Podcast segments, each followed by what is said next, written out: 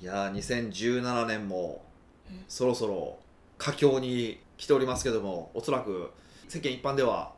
仕事納めだと思われますが今日が仕事納めなんですか今日とか昨日ぐらいじゃないですか一般的に言うとあ聞いてくださってるかないや、うん、そう仕事してますよ これをもし新年に聞いてたらもうそいつはダメですよもう2018年大凶ですよもうここで言っちゃったって言いたいなと、そう言い切れ るのがちょっとすっきりしますねええいやそんなことないですけどまあまあいやどうしゃね本当にそうですよね、えーどううんされてるのかちょっとよくわかんないですけどもはいはこの2017年、いはいよくメディアとかでどんな1年でしたかっていう漢字一文字で表すじゃないですかはいはいありまあすあれねヒデさんの中では何ですか愛ですかねえー、何それえ かけ離れてるような感じやけどもいやとっさの思いついた感じが愛しか出てこなかっただけ なんで何にもないですけどね逆にかっこええがななんかちょっとこう出てくるからこうなんか好感度上がるかなと思ったら字が愛だけだったんでえみんなびっくりしてますよえイヤホンしたらゾワッとしてますよう「ん愛」みたいなうんななんなんですかね僕うーん一文字っていうわけにはいかないですけど、ううんん、一文字か、うん、一文字ですとキモい文字しか出てこないんで僕はでも仲間っていうのはすごく今年は仲間ですかキーワードかなあっじゃあて友友うん友でもないんですよね別に僕友達とはないですからあじゃあどうですか志の人ほう志の人とかおかしいですよ志の人って同志同同志っていうじゃないですかうんだから「同」はおかしいから心あそうみそたういなあそうその志してみね、はいうん、まあ何でもいいんですけど別に意外 うんっていうのはありましたね2017年1年間は仲間っていうのがキーワードやったんですなか僕の中ではねすごくなんかあのーそうですねすごくそれがキーワードになってきつつあるなってまあ意図してる部分もあったし意図しなかった部分もあるんですけどすごく、あのいろんな仲間が集まるようになってきて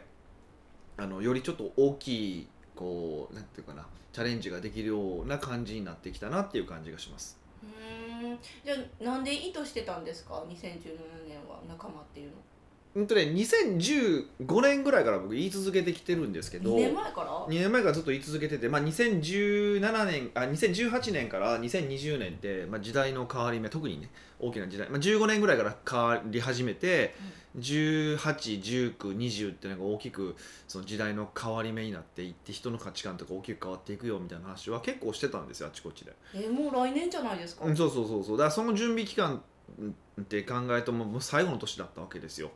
ほんまですね、うん、でその仕上げそその仕上げとしてっていう感じではないけれどもまあその仕上げとしてかなでもあのー土やっぱり台作りをしてたってことですか土土台作りをしてたんだけど、まあ、それがやっと実を結び始めてきたなっていう感じはしててだからやっぱりこう仲間がねうん現れてきたなたくさん生まれてきたのはうん良かったなって思ってますけどね。うんえじゃあ予想外のあ意図しせずにも集まってきた仲間っていうのはどんなんだったんですか、うん、なんていうかねその僕が思ってる範囲とかじゃなくてもっと広い範囲から来たっていう感じですかね。へー当初思ってたよりもいろんな方からお手伝いいただけるとか仲間になってくださった方とかもいらっしゃるから、まあ、それはすごくありがたいなっていう感じですだから僕がやりたいことってのはもっと多分実現できてくると思うしこれからね201820192020っていうのは、へーっていうふうにななまあこうこうジャンプをするためのこう一回かがむみたいな感じがうまくできたなっていう感じはしますね。すごい準備体制いいですね万全ですね、いや万全ってことじゃないですよやっぱりいっぱい慌ててやってることもあるしあもちろんやまだやりたいなと思ってて手が回ってないこともたくさん当然あるし、うんあるけれど結果としてそこに関してはある程度ねできてきたのでまあありがたい話ですよ本当に優秀な人がいっぱい周りに集まってきてくれてるし、うんあのーなんていうかなもうみんなうんなんかそれぞれお互いのこと自分のことっていうよりはもちろん自分のことももちろん大事なんだけど相手のことも考えられるようなメンバーが集まってきてるから。素敵ですね、うん、良くなってるその雰囲気が良くなってる感じは、まあ、少なくとも僕の周りだけかもしれませんけ どあのその感じはしてます。うんそうなんですうね、んでもしゃべりながらあの考えてたんですけどそれにしても2017年ヒデさんってなんかほんまに遊び半分仕事半分ぐらいの勢いやったんじゃないんかなって思ったんですよ遊ぶ量は確かに増えたかもしれない、まあ遊ぶうん、そうですね遊ぶ量増えましたねねなんか半分ぐらいに分けれどもうほんま半分遊んでたんじゃないんかいやもう一人仕事しとったっけぐらいのイメージになってきちゃでもやった仕事の量は多分俺過去最大だと思いますよええじゃあやっぱり量じゃなくて質なんです密か、ね、度があすごい仕事の密度は上がってる感じは自分でもしますねそれは何ですかやっぱ遊ぶから時間ないからそのやってしまうなみたいになあそるんれですそかれもすごくあるそれもすごくそれもすごくあるし一方でやっぱその仲間ができ始めてきてるじゃないですか、はい、だから僕が苦手なところとかできないところをどんどん仲間がやってくれたりとかうんいうのもあるしやっぱ助けてくれてるっていうのもあるしやっぱいろんな要素はありますよねそこは。そういう苦手な部分を任せれるって強みですね 強みですねってあなんか素直にこれ苦手って言う言えるのって恥じらいとかないかなって 全然ないですね。いや普通強がりませんえう強がりませんあ俺は何でもできんでみたいなーん何でもできる人なんていると思えないですから ね。えそうやってまっとうに返されたら言わ言われへんけいどやいやいやって思ってるからいやほんまに思ってるからですかね。うーんもうあんま勘違いはしないかタイプですか勘違いっていうのはどういうことでえすかなんかできてないのにあこの人できてるって思ってるっていう人だっているじゃないですか仕事してたら、いまあたくさん見てますよね。今多分共通もしか思い浮かんでるかもしれませ んけど。はえいそういうのってないんですかえそういう勘違いはないんですかいや勘違いしてるかって勘違いしてる人は勘違いしてると気づかないから勘違いしてるかどうかわかんないですよそうですよねだから僕が勘違いししてるかどうかをそれを客観的に誰かに見てもらわないとしかもあーあの言わないー、ミカとかじゃなくてもっとし視点の高い人で見てもらわないとわかんないですよ ねひどいですね私をこうドゥンって違う違う違うミカから見てのその評価と上の人から見た評価で違うわけじゃないですかだあからお客さんからら見た評価で違うわけじゃないですかだからまた違うなと思ってえじゃあ逆に上の人からうんこういうとこ勘違いしてんでって言われたことあるんですか、ないですねないんかいやあんまりガンガン言うタイプの人あんまりいないんであーまあうちのあの先生ぐらいですかねおじ先生には何か言われたことあるんですか勘違いしてるとは言われたことはないですねでもだからダメなんだよとか言われたんですよかう言われてますよもう年がら年中言われてますよだからダメなんだよとかうもうほんまなんか何やったっけな60もう引退間近の中小企業のクソ親父みたいなことするなとかねええそんなこと言われ言っるんですてまかした言ってましたえそんなん言われてうん「なんやねん」とか言い返すんですかいやこれいやもう正しいからねすいませんとしか言いようがないですよ ねあっさりなんですねすいいまやせんもうもう正しいことに関しては別にね、うんへーえじゃあこう毎年毎年年末が訪れるじゃないですか、はいじゃあなんかこれはしといた方がいいよってありますかこれはしといた方がいいようん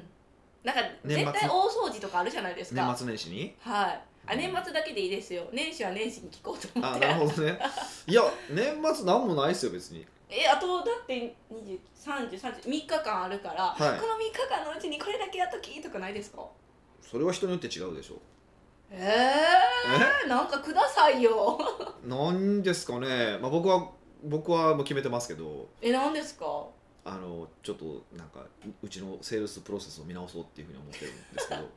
なんでプロセスを見直す見直すんですかあだからもううちの商品とかサービスのあり方がどんどん今変わっていってるので、はいあのなんていうのかなうんまあ、言ってもいいと思うっていうか、まあ、言い続けてることですけどうんなんかもっとこう来てくれてる人に、まあ、僕とかコンサル大学に来てくれてる人に成果出してもらえるような仕組みにしたいなと思ってて。はいだこんなた新しいノウハウがありますよとかそういうのそういうなんか知的好奇心を満たすしょ商売じじをやめたいなと思ってるんですよおじゃあ今まではそういうそうよりやったってことそういうですか側面もありますよねやっぱり北岡さんの言ってる角度って他の人と違うからって言って来てくれてる人もすごく多いしうんでそれはそれでありがたいし、まあ、今後も多分その部分はもちろん残したいんだけどでも結局それでも成果出してなかったら意味ないじゃないですかそれ僕の話聞いて面白かったってなんかサンドイッチマン見てるのと同じ感じで見られてるわけでしょそれってある意味でいくとマジでまあ、まあいいんですけど僕サンドイッチマン大好きなんでいいんですけどそうなんですか いやいいんですけどとはいえやっぱもっと成果出してもらえるような形にしたいし特に時代が変わってきてるからそのこれはあの多分言っとかないといけないことだと思いますけど小さな会社は多分ダメになりますからねえー、こ嘘れからよ僕らみたいなサイズンドンとか特に、まあ、これ聞いてる方は結構こん一人でやってるようなコンサルタントみたいな人もたくさんいてるからえなんでダメになるんですかいやもう多分ほとんどん大きな会社とかのそう超効率化ビジネスに基本飲み込まれますよ、へー基本の人はねもちろん飲み込まれない人も残りい何パーそう上位数パーはいてますけどほとんどの人は飲み込まれるわけだから、うん飲み込まれない準備をしていかないといけないわけですよらそうすると今までもいやすごいいいこと聞きましたで済ましてた人も済ませれなくなってくるからってことはあのちゃんとノアの箱舟じゃないけどちゃんとやっぱりこうねなんかこう、まあ、みんな救えるっていう言い方をするとなんか気持ち悪いし別に僕救おうとも思救おうと思ってないって言い方したらまたあれやな、ね、ちゃんとやろうと思ってる人に関しては一緒にこうあの荒波を乗り越えられるようにしてあげたいと思ってるから正しく言うと。ううんん、からそういう人をもっとこう集めたいしそういう人たちと一緒にやっていけるような場にしていきたいと思ってるんで。えなんか先週、はいあの話してたあなんか反転学習っていうスタイルっていうんですか、うんうん、そうですね勉強そうですねえそれをいっぱい導入していくって感じですかいやあのまあそのスタイルもそうですよねでもそのスタイルだけじゃないから成果を出すためにって、まあ、それだけじゃないじゃないです か、そうですね、うん、もちろん、一つねに過ぎない反です転ね学習したから成果上がるわけでもないし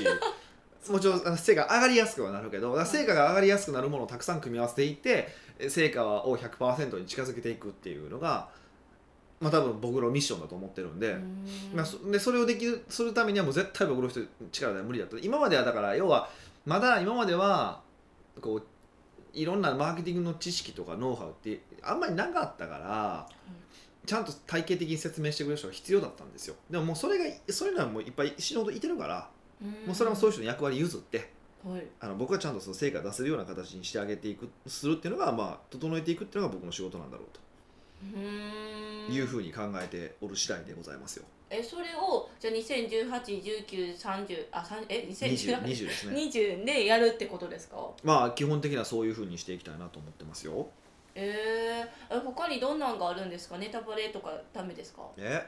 反転学習以外にもっとどんなことするよとかあるんですかこれから多分それは楽しみに見といてもらえれば基本的にもうそ基本その文脈でしかこれからは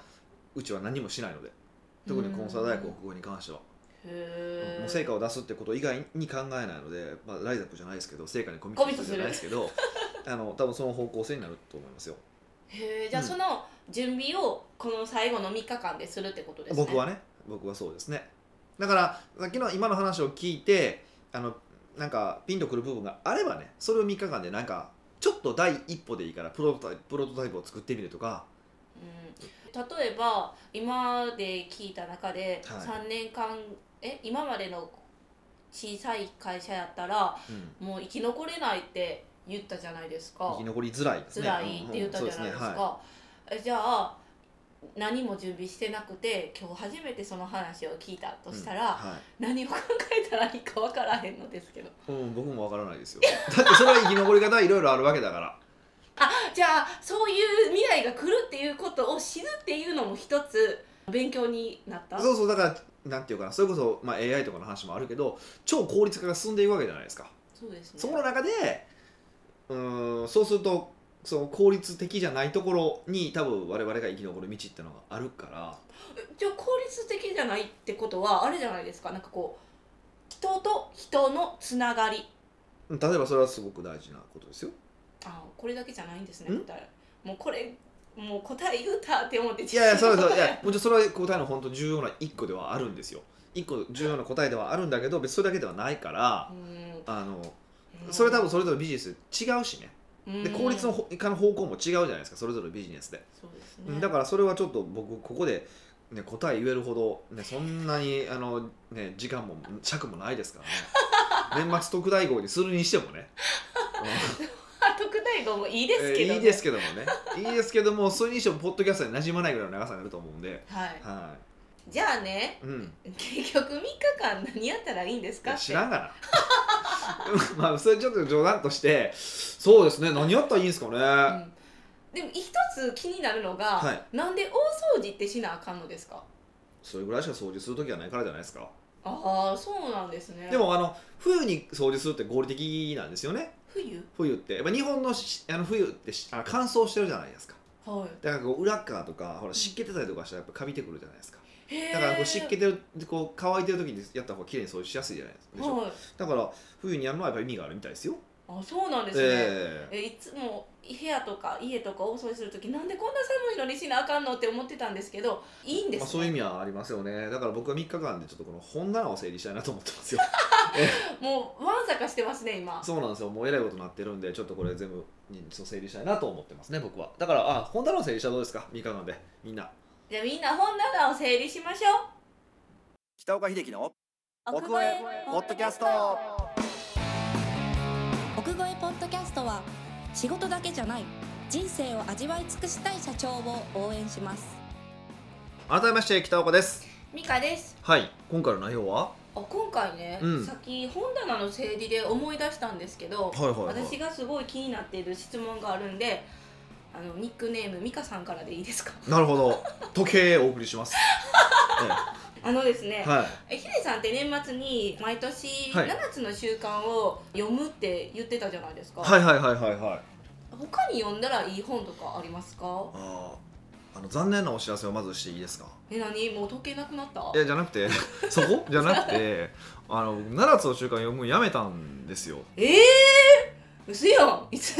で今年からこそ今年か今ら年がもうもうええかなと思ってきてお腹いっぱいやなと思ってえなんでですかあんだけえ7つの習慣7つの習慣言うとったのいやもちろんあの読んでいただければあの読む読みたい方は読んでいただいていいと思うしいや素晴らしい本にあることは間違いないんだけど、あその評価はまだ継続ですかうん、一応そうですねはいあの多分自己啓発本いろんな自己啓発本が世の中にいっぱいあるけれども、まあ、その中で考えた7つの習慣が一番、うんあのー素晴らしい優れてるっていうふうには思いますよだから、うんもしなんかはいそれこそ読み読むんだったらなんかいろいろありますよなんかうんなんとかの9ステップとか思考は現実化するとか、まあ、あるけど僕はしあの7つの習慣が一番しっくりきますうんなんでやめたんですかだから今もまうで心理的で私も7つの習慣買おうと思ってたのによかったら買った方がいいよ自分は買ったらいピーンをよ買おやうかな買った方がいいと思うしあの読んだ方がいいと思うけどまあまあまあまあ、まあ、僕ももういいかなっていう感じですかねえー、じゃあどうしたらいいんですかどうしたらいいどうしたらいいかえじゃあおすすめの本を教えてくださまあそういう話ですよねい、はいなんあいやまずでも、はい今までいいって言ってたから、うんヒデさんはなんで読まなくてもいいって思ったんですかうーんそうですね7つの習慣通りに生きれてるとまでは言わないですけど、はいとまではい、いいかないですけどまあうあのーす割とそのちゃんとそれをあの7つの原則っていうのを置きながら生活がだいぶできてきてるような気がするし、へーでそのその原則が僕の中では7つの習慣ではなくて自分なりの原則っていうのがだんだんできてきたからそこにさえ従えばうん結果としてまあ7つの習慣的な生き方がだいぶできてくるんじゃないかっていうふうに思ってきただから僕なりにその原理原則が7つの習慣じゃない形であ原理原則じゃないですか人生の生き方のその原理原則が僕の中で自分なりに整理ができたから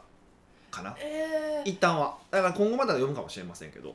それ出版したらいいんじゃないですかいや少なくともそれは人間性とかそういう話じゃないですかあれってほぼほぼはい人格の話じゃないですかあの僕その人に人格語るほど人格優れてないので、あそうなんですか、えーすぐあの人のこと死ねって言いますし、えーそうですね、 えーえでもそのなんかヒデさんの原理原則、はいえ知りないなって思い ましたちょっとそれは嫌ですけどえなんでそれ嫌ですけどいやでもあくないですか いやいやいや嫌ですけどって何やねんえでも多分僕どっかでちらっと言ったことがある気がするんですけどあのーどういう人間になりたいかだけじゃないですかうん、どういう人間まあそれをえっとだからいや多分それいや僕だからそれが原則なんですよ、だからどういう人間になりたいかっていうのは多分それぞれ人によって違うから、いそのどういう人間になりたいかって考えた時にそのいうその人間はどういう行動をとってるんだろうかって考え逆算してその通り取ればいいやと思ってきたんですよあーへえじゃあぎずっとそうその理想の人になるために行動していくみたいな。そうそうそうだりなそうそうおあのお葬式のワークとかもよく話するけど葬式の時にねどんな弔辞読まれてるかとか、うんあのどういうふうにねあのまあ、こうお礼言ってもらえるのかとかいろんな人がねあのってことを想像した時にこういう人間だろうなっていうのがあるじゃないですか別になんか明確にこうペルソナがあるわけじゃないんだけどうんだからそういうその憧れの人があのになるにはこういう行動を取らないといけないんだろうになってるからうーんえそれとはい7つの習慣をどうリンクするんですか別にリンクはしないんですかいやだから7つの習慣ってやっぱりでもとはいえやっぱりあれって優れた人格を磨いていこうっていう話なので、そうなんですねまあ、もちろんそれだけじゃないですけどね、はいでもまあ基本的にはそういう話なんですよちょうんその短期的にテクニックでどうこうししようって話じゃなくて長期的に人格を磨いていきましょうっていうのうんななんですよでその方法論が結構7つの習慣なんですよへーだから最優最何やったっけ最重要目標を決めるやったかなもう全然忘れましたけど、はいとかウィンウィンを考えるとか相乗効果を発揮するとか全部そそういうことじゃないですか、うんでもそれを自分がなりたい人だったら7つの習慣な言い方悪いですよ7つの習慣なんてそれはしてるよねっていううん感じ、イメージ的に言うと。っていうだからあれをこう超える自分の中の原則っていうのができたから、まあうん一旦はいいかな、まあ、もしろんこう迷ったりとかしたまた読む時もあるかもしれないけども、まあ、今はとりあえずいいかなっていう感じですかねへえじゃあもう身に染みたからいや染みてるかどうかは分からないそれはもうねこれからの自分の行動を客観視していかないと分からないなと思ってますけどうんでそういう今時に来たから、はいじゃあ今年え今年って来年うん2018年は何飲むんですか、何飲むっていうかおすすめだからおすすめはだから7つの習慣を読めばいいですよでもあ逆にはいこのポッドキャストを聞いてて、はいあ俺もヒデさんみたいに、うんあ自分の原理原則ができたっていう人もいるかもしれないじゃないですかはいでその人にはどうやって、まあ でもできたっていう人は大体うぬぼれてますからね、まあ、僕も含めてね違あもちろんもちろんもちろんもちろんうぬぼれかもしれませんよううねのぼれさんにだからであできたできたっていうわけじゃないんですよ。できたっていうわけじゃなくて、あのもっとこうそうじゃない形で原則原理原則とあったよねって自分なりの中でしっくりきたからそっちが。うんうんうんうんでそういう方にはさらなるステップでどう何を読めばいいですかいやーだからそういう系の本ってもうないっすからね。ないっすからね。うんじゃあ軽いタッチの本にしますか軽いタッチの本ですか軽いタッチの本何がいいですかねうんえじゃあ今気になってる本とかあでもやっぱ年末年始で時間ある時やからいい本読みたいっていう気持ちもありますよね多分うん何でもいいっていうのは、まあ、答えもうそんなんはにし視聴たいい者やはにしたいん ですけどい全く知らなやいにしたいんですけどでもなんかあのー学びたいって思う分野をできればできれば仕事外してほしいんですけどえ仕仕事外外すとか自分自分の専門分野外す形ででなんかちょっと学びたいなと思うものがをは決めてもらってその系統の本を5冊ぐらいまとめて読むっていうことをやってもらったらい、5冊も、うんちょっとチンってなったいいなって思いました。えっと自分の仕事とか専門分野じゃないちょっとそこから外れる仕事は仕事で、まあ、もしもし仕事しかもうダメっていう人もいいると思うんでだったら仕事でもいいんだけど、あのちょっと外れる自分の専門分野とかその自分が学びたいところからはえ例えばえ本当にえバレーボールしたいなじゃあバレーボールの本読もうぐらいの勢いですかうん、まあ、ちょっとバレーボールを本で学ぶとはちょっと違うと思うからあれですけどあだから囲碁とかチェスとかしたいなみたいなそれは趣味でややってくださいそれ体験の話じゃないですかどういうことじゃあどういう知識として学びたいものとしてえー、どんなんがあるんだろだからまああの僕は最近よく言ってますけど宗教とかうはい、まあ、哲学とかあー世界史とかあー、まあ、世界史の中でも近現代史とか、うーんうん、うん何でもいいんですけど、まあ、それこそもうちょっとあれだったら仕事用にすると会計とかあー、そっかそうそうそうっていうとかあセールスしてるんだったらセールスっていうとこじゃなくて例えばあのちょっと外してあのプレゼンテーションとか、へえ、うん、なんかそういう感じでいいからやってみる、うんそれを一気にこう5冊ぐらい読んでみるとちょっとまた違う感じになるんじゃないですかねえそのね5冊ってどうやって選ぶんですか適当に。それはタイトルで自分が響いたやつで OK ですか、そうですね、あほうん、そうですね、い一旦はそれでいいと思います。でそうすると、その中で参考文献とか、まともな本だと参考文献とか入ってるから、はいその参考文献の中でよく出てくる本ってあるんですよ、どの本にも出て出てくるなみたいな本って、へー割と名作だったりすることが、おまあ、一応古典だったりするから、うん多分その分野で読んでおいた方がいいっていう本なんですよ、一旦は、一応は。うんでまあ、そういうのをまた読んで増やしていくとか多分あのこの5冊で終わりましょうっていうことではなくて5冊を起点にしていって、えっと、学ぶ枝を増やしていってほしいっていうのが、まあ、僕の願いなので、うんうん、切ればもう全然違うとこはいいなと思いますけどねなんで違うところにしたんですかうんこの間ちょうどそれセミナーうちうちのセミナーでも話をしたんですけどねあそうなんですか、うんあのー特にまあこれ聞いてる方に関して言うともうアホみたいにあそうこの間そうなんですよそういや本持ってきてって言ったんですよあ読みたはいと思ってる、本持ってきてっていうふうなことを言ったんですよアホみたいにダイレクト出版の本持ってきたんですよえそんなん言ってもいいですかみたいにえーじゃなくて全然いいんですよいいんですよダイレクト出版の本ってまあ基本的にいい本が多いのでえダイレクト出版ってダイレクト出版も出版してるんですかいっぱいあそこの話ですかもうダン・ケネディ知らないのと同じぐらいひどい話ですねパートナーの話を知らないっていう、ええまあいいんですけどいや本も出てるんですよでえそうまなあんだ出して出してるあ基本要書をねあの翻訳してるんですけど翻訳した翻訳書を結構やっぱいいのばっかりを出して送ってくれるわけですようんで確かにまあ読み応えもあるしいい本はすごく多いのは間違いないんだけどでもその時に僕が言ったのはね、あのみんなってことはこれみんな読んでるってことですようんえどういうことみんな読んでるってことは何どういうことか分かりますこれってえ古典になりうる本であるああそういう考え方か なるほどねえじゃなくていや差別化できへんよねって話をしたんですよ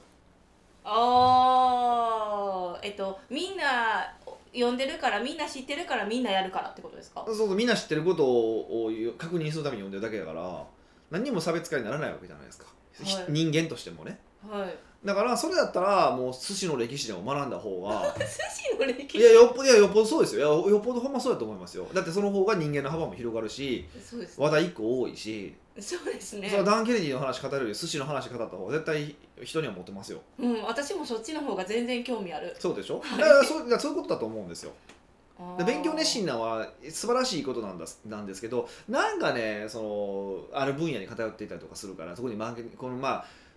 ねあの僕のお客さんはやっぱマーケティングとかセールスとかに偏りがちなんですけど、はいいや、うん、だから勉強熱心で素晴らしいですよねって言いたいですしそう実際そうなんですようん実際そうなんですけどそのいっぱい勉強してるコミュニティの中でいくと普通の話だからもうそうですよだってみんなよ呼んでるしそうみんなそ知うってるそうそうまああの何ていうか一般人を全部分母にした場合勉強してる層って少ないわけですよ、まあ、本読むだけでももうほんま 5%10% の世界なわけですよ、はいでその中でちゃんと、まあ、あの質のその大学出版が出してるような、ね、本を読むっていうう層はまたそのうちの何パーとかなんですけどでもそこで戦ってるわけじゃないじゃないですかさらにやっぱ上で戦わないといけないわけだから、へーもうそれはもう普通の必読書と考えてちょっと違うのを読めようって話をしたんですよ。あーそれはもう寿司の歴史とか、うんえーなんか江戸時代の小話とかおーいいすね読んでる方がよっぽどやっぱりいいしあのその方がいいねやっぱ話題も広がるしってのは思いますけどね。その回の中で「おこんな本読んでるんか」っていう人とかいなかったんですかいやぶっちゃけいなかったんですよね あーじゃあみんなでやり口もやったんでまあ まあみんな大学出版やったわけじゃないですけどね、まあ、あと何人か僕の本とか持ってきててもうごますです嫌でと思いな がら、まあ、よ喜んめっちゃ面白でいサインはしてたんですけど もね、えすサインしたんかいほんで ほんでしたんかえ、 いなんですけど、まあ、それはそうどうもかくとしてでも言ったら、まあ、僕のコミュニティなので、まあ、うんダイレクトの本とか僕の本を読んだら普通の話じゃないですか、そうですでねだからそのコミュニティの中でも抜け出したいと思うんだったらやっぱ違うことを勉強しないといけないでしょそんな裏まで書けなかったですねいやいやいや全然、うん、でもそういうことなので、じゃああと3日間あるから、うん何も考えることがなかったら、大掃除もすることもなかったら、うん、本を選んで自分が まあ、大掃除するよりも本屋さんに行ってさらにいい本買うのがいいんじゃないですか、自本線で大掃除しようって、まあ、ほほせ っかくねなのに本棚整理しようって言ったけど、まあ、本棚整理するよりは新しい本買う方が大事だと思うん でまた増える一方や、あのそう増えるんですけど、 5まあ、冊も、僕はそれいいと思いますけどねじゃあこの3日間で本屋さん空いてますよねまだ空いてますよ空いてますはい全然空いてるので本屋さんに駆け込んで自分の仕事と専門分野じゃない本を学んでみようっていうことですねいや本当こういう時にこそやったらこう人としての幅も広がりますからね、